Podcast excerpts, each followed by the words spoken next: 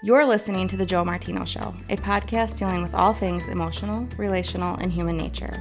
Joe is a licensed counselor in the state of Michigan, specializing in relationship therapy. He is also the author of the book, The Emotionally Secure Couple. All advice offered in this episode is offered for entertainment and educational purposes only. Enjoy the show. All right, welcome back. I'm excited today. Erica is with me again. If you've been listening along, she stopped along a few times this fall, and this is hopefully going to be a regular thing that we're going to continue to do. Uh, welcome, Erica. Hey. Good to have you here. Uh, today, we're going to talk about compromise, and this is something that as therapists we see a lot in the room with our couples. Certainly, as a married couple with four children, we see this a lot, even in our own lives. And, and I think one of the things as we kind of dive into this is a lot of people really have a terrible definition of compromise, right? There's this popular, oh, well, compromise is meet in the middle. Well, meet in the middle of what is what I always ask them. Because, like, in order to meet in the middle, how do you do that? And so let's talk a little bit about compromise. What is it? How do we get to it? Uh, I have four steps that I'm going to share with everyone at the end, uh, four questions that, that I give to all my clients. Like, hey, okay, this is how we get to compromise and you you know there are things that it isn't and, and sometimes those things are it, it's more about winning than it is about actually compromising about growing the relationship so erica jump in wherever you want there and let's kick this off I think that compromise is, I mean, I was actually going to say until you kind of like diss that idea that it is meeting in the middle. But Oh, yeah, no, it's not. You don't like that term, apparently. no, because so- how do you define middle right like like what is the middle Well, how would, what would you say it is? what do i say what is If it's not meeting in the middle, what is it? compromise is where everybody gets a little bit of what they don't want and no one gets all of what they do want That's actually a pretty smart definition. I'll give that to you there. Thank you. A little bit like because meet in the middle is so nebulous. In order to get, subjective, it- yeah. yeah, that's what nebulous. means. Um, in order to get to the middle, you both have to agree on the middle. Where with the definition that I use, you don't actually have to agree on what the middle is. You just have to agree on what you want and what I want, and then we have to figure out how much you're willing to not live with, how much I'm willing to not live with, how much you're willing to tolerate, and how much I'm willing to tolerate. And I think that's one of the reasons that couples get stuck is because they're planning on meeting in the middle, but neither one of them has a very clear idea of what the middle is. And if you don't know what the middle is, then there's no way you're going to meet there. See, that's why I married you. You're not only I thought it was 'cause incredibly of my hot, incredibly but big personality. personality. Yeah. You're also really smart. So, see, I learned something. I like that definition. Great. So what I see with couples is they they fight for power in these. Like, right? Yeah. Well, Yep. you know, I even heard recently someone said to me, "Well, we could take turns getting our way." But that sets you up for failure too. Right, mostly because it's a three-year-old's approach to adult problem solving. Sure, Hopefully, that- your clients don't listen to this episode. That's one way to say it. I- think it's about how can we both, like you said, get a little bit of what we want. So what does that look like? Um, I want to work. Oh well, here's an example. Like we have to get some stuff done around the house, and you want to golf, and hunting season's coming up. My favorite season. your favorite season. Can we compromise a little bit and where you can still get what you want done, but we can also get a little time towards the house? And how can we make that happen? That we both can get that. Or um, we compromise all the time when it comes to being with relatives, right? Like you almost spit out your tea right there. but, you know, like when we go to my family's house, they won't be offended. They know this is how it goes. You'll often say to me, like, I want to go off and, and write. And I'll say to you, well, there's this family activity and I'd like you there. And you're like, okay, well, can I go sit at a coffee shop then for the afternoon and come back for the family activity? Absolutely. That works for me. And that's kind of where I think, you know, your example of this is how we both win. Right, because it has to be the problem with the idea in the middle is it's still scorekeeping, right? Like you're still scorekeeping, and we know that healthy relationships don't keep score. And so if we're keeping score, even if the motive is good, we're almost always still going to lose on whatever it is that we're trying to do it, whatever it is that we're trying to get done. It's not going to work out. And and so the idea with okay, well, we're going to take turns getting our way. The problem is, and, and recently, you know, we encountered some people like, oh, well, you're a little judgy, and I was like, I don't really feel that I am, but here's going to be a statement that I know people are going to interpret as judgy. We're raising entitled, spoiled people, and I'm not even talking about kids. Like I always kind of laugh when the people that I think are the most entitled rail and rave about high schoolers being entitled. And and that is bleeding into marriages and that's destroying marriages and that's why marriages are sitting on our couches. Uh, and that is not to shame anyone, it's just reality. We have told you that in order for your life to have meaning, it has to be all about you. And that's not only wrong, it, it's destructive. And people roll into their marriage and they want to win. They want to win because they've been told their whole life that whatever they want is the most important thing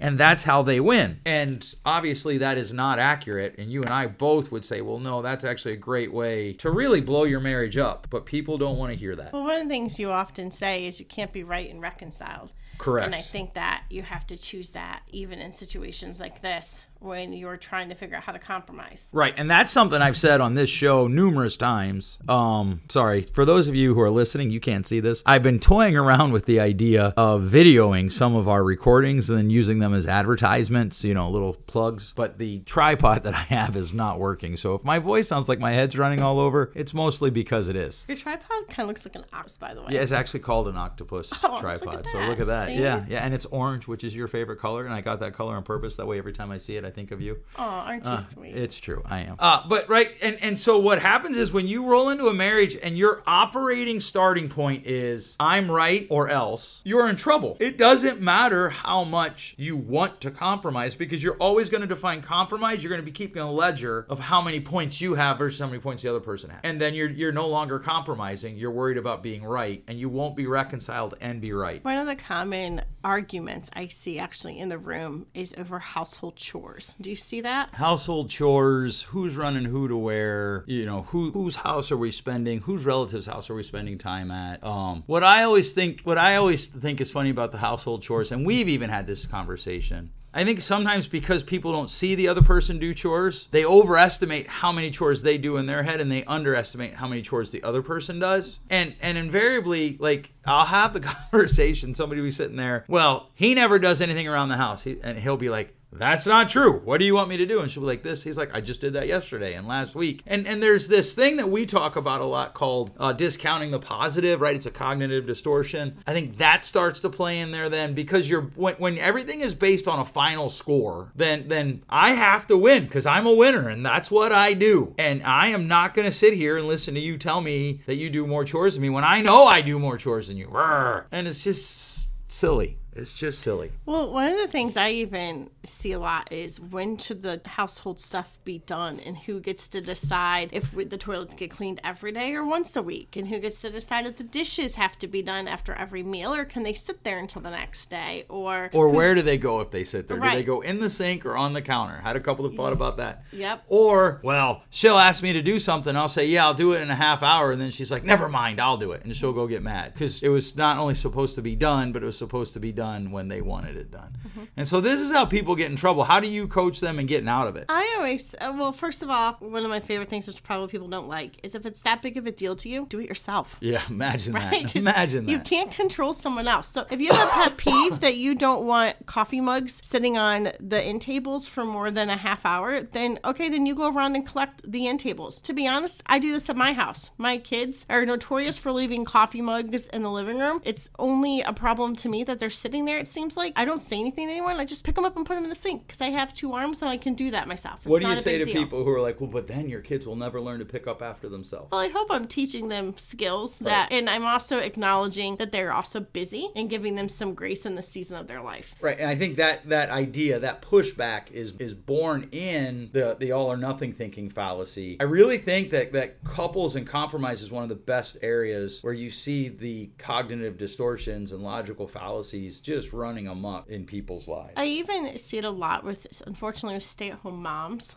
I feel like I have this conversation a lot with them and their spouses over this idea of like compromising and giving and take because there's neither one of them understand the other person's job. The person who works outside the home, what, what their job entails, and then the person who works outside the home doesn't understand what the person who stays home does. And it's really important. Like, compromise looks at, like, hey, I'm going to look at it from your lens and what you might have going on in a day, and then set goals together. So you'd ask me, like, well, how do you solve those? I tell couples, well, if you want the bathrooms cleaned every day, that might not be realistic? Are you willing to agree that maybe the bathrooms could be cleaned three times a week? And most of the time when I ask those questions in the room, the person who's like, yeah, I want it done every week is like, I mean, yeah, I could live with three times a week. That, Right. would, that would work. And all of a sudden, we've come in the middle of this argument. I mean, Well, technically, you're not in the middle. Okay, let's start in the middle.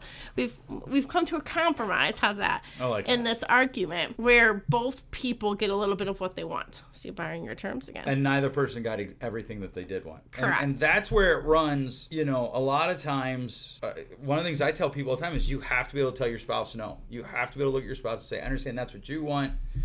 That isn't what I want, and I'm not going to do it. And you need to have good reasons. Like I don't think it needs to be done. Isn't necessarily a great reason, but it's a it's a viable one. You can start there, right? I don't feel I have time. You know, I'm not sure what I would take off my plate. Whatever. But and then you both have to act like adults. And because you disagree on how often the bathroom needs cleaned, doesn't mean you have permission or the right, air quotes, to be snarky about what's for supper. Like it's just insane. We just give ourselves passes for poor behavior. yes. And we can't do that. And sometimes, like, compromising isn't an immediate result either. I remember when you were in grad school, people make comments to me all the time, like, wow, Erica, you have to take care of the kids all the time, and you gotta get them everywhere they're going, and you gotta go buy them stuff just so Joe can go to school. Oh, how nice of you. Well, just so Joe could go to school. I mean, he was working two, three jobs still to try to support our family and go to grad school. And then guess what happened when I went to grad school? He was finished.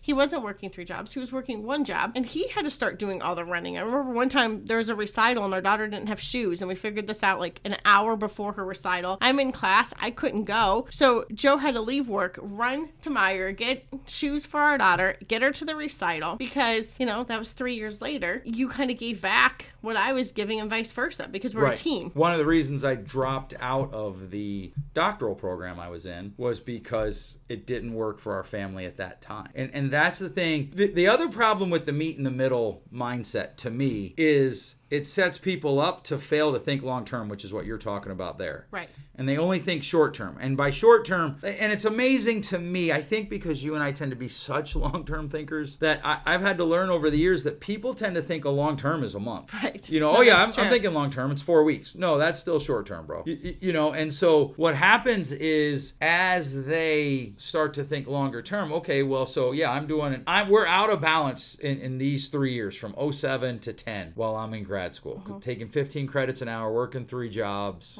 right? Volunteering in the community uh, for things that we were passionate about as a family. And then three years later, right? Two years later, because it was the year Joey was born that I dropped out. Okay, I need to stop now, you know, because this is what's best for our family. And the long term ramifications of that have been great for us Yes. but if they they they might not have had the opportunity to come about if we didn't take that we're going to live out of balance here for this time and then we're going to live out of balance for this time we're so one of the things i was scheduled to do a, a training on on self-care and, and so i was kind of for counselors and i was kind of picking the brain of the person who wanted it. And, and a lot of self-care comes down to this uh, ideology comes down to this idea of right now. I have to do whatever is best for me right now because if i'm out of balance right now i'll be out of balance for the rest of my life. That's insanity and it, it definitely blows up relationships. So compromise is recognizing i'm gonna be with this woman you, you know ideally we got married i was 25 Y- y- you know hopefully I, I don't die till i'm 100 so you know 75 years i'm gonna be with this woman we can probably compromise a little bit here or there and move through it so i do have four questions that i want to get to but i want to make sure you have enough time is there anything else that you want to say about this I just want to say, even with like having to drop out of your doctorate program, you were never once like, oh, I failed or I had to lose here so you could go get your degree, Erica. Right. It was, this is, we had to talk like, well, what's best for our family? Right. Which means it's not about winning or losing, it's the big picture. And I think that's where couples fail to s- step Yes. back and stop and evaluate like, am I looking at the big picture on what's best overall for the family? Right. It wasn't about like, oh, I gotta quit. And it literally is, hey, what's best for our family? What sets us up for success? And I think part of the problem is too, people make decisions that turn turn out to be not best for the family. But rather than go through the pain of trying to undo that decision and then make a better decision, they get stuck because they're bent bent on winning. They're gonna make this work, and they just keep applying intensity, and it doesn't work. Can you have one more example? Yeah. Like we, you know, you and I often talk about you've dreamed to have a boat, right? Like it comes up every summer you want a boat. The Martinos still do not own a boat. But one of the things is I don't say to you like oh my gosh, Joe, no, we're never getting a boat. It's, well, what comes, what might come before that? And we agree as a family, like, okay, well, this other thing might be a little more of a priority than a boat right now. And a boat, it's not out of the question. It's just, we have to set in the tension of there's other things more important right now. Right. What's the old joke? I wanted a boat, you wanted a camper, so we compromised and we got a camper. That's your old joke, by the way.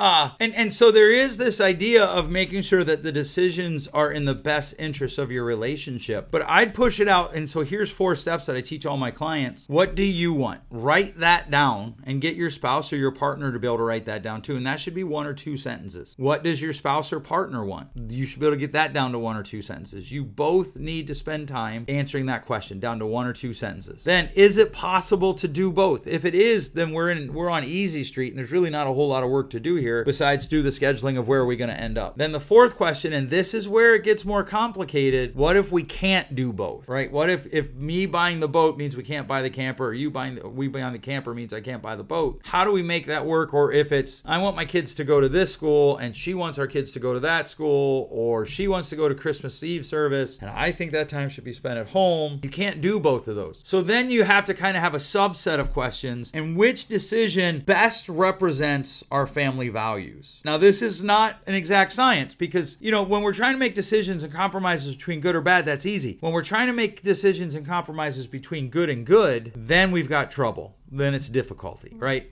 And so that's fine. But what best represents our family values? And this is the conversation that you and I have a ton. Okay, so fine, we want to do this, but how does that fit into the greater scope of what we're trying to do? And so there's two questions inherent there. What are what are our family values? And what's the bigger picture of what we're trying to get done here? Right? Is it just to create memories for the kids? Is it to create memories for the kids and leave a legacy for our grandkids? What is it? What is it that we're trying to do? And how does it fit? Because it's always going to cost you something. And so when you start having to figure out what is it that works best for our our values and what we're trying to do with our family, most of the time there's space to figure out how do we make those compromises. So rather than the bathroom getting cleaned every day, it gets cleaned three times a week or two times a week. Or rather than, you know, laundry getting done by one person, we split it up. Whatever it is, it has to be about more than the event that you're arguing about. The conversation has to be about how does the event or the decision that you're discussing fit into your family value. And that's usually where I leave clients. And it's hard work, but it can be done. Anything you want to finish with? No,